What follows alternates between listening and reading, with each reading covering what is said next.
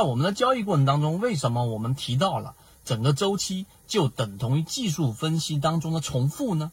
那好，我们从这个点切入进去，给大家讲一讲。可能大家更关心的是后面这个话题，宏观我不想了解，对吧？我知道个大方向就可以了。但在微观上，为什么周期等于我们所说的重复呢？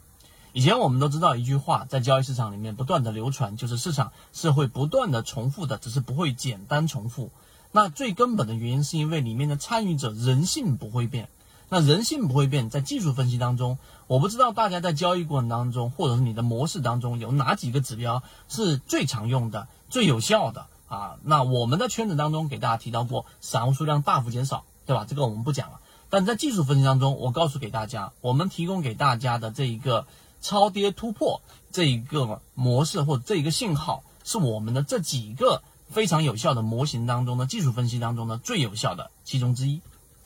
为什么？超跌突破，你要知道，任何一只个股或者说任何一只由大部分散户构成的交易过程当中的一只个股，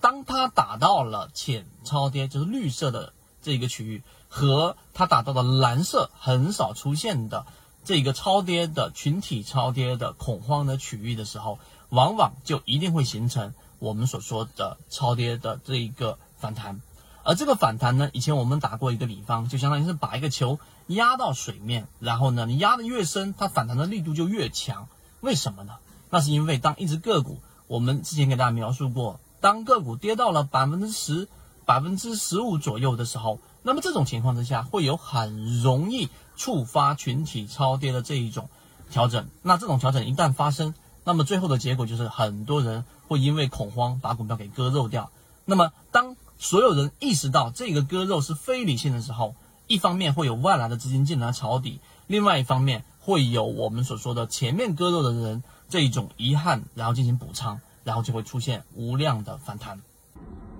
如果对于这个模型有兴趣，想更深入的了解这个模型对于自己的交易是不是有启发，可以直接添加我的朋友圈号 MACD 七幺二，邀请你进到我们的圈子里面。会有完整版的视频专栏课程分享给大家，希望今天三分钟对你来说有所帮助，和你一起终身进化。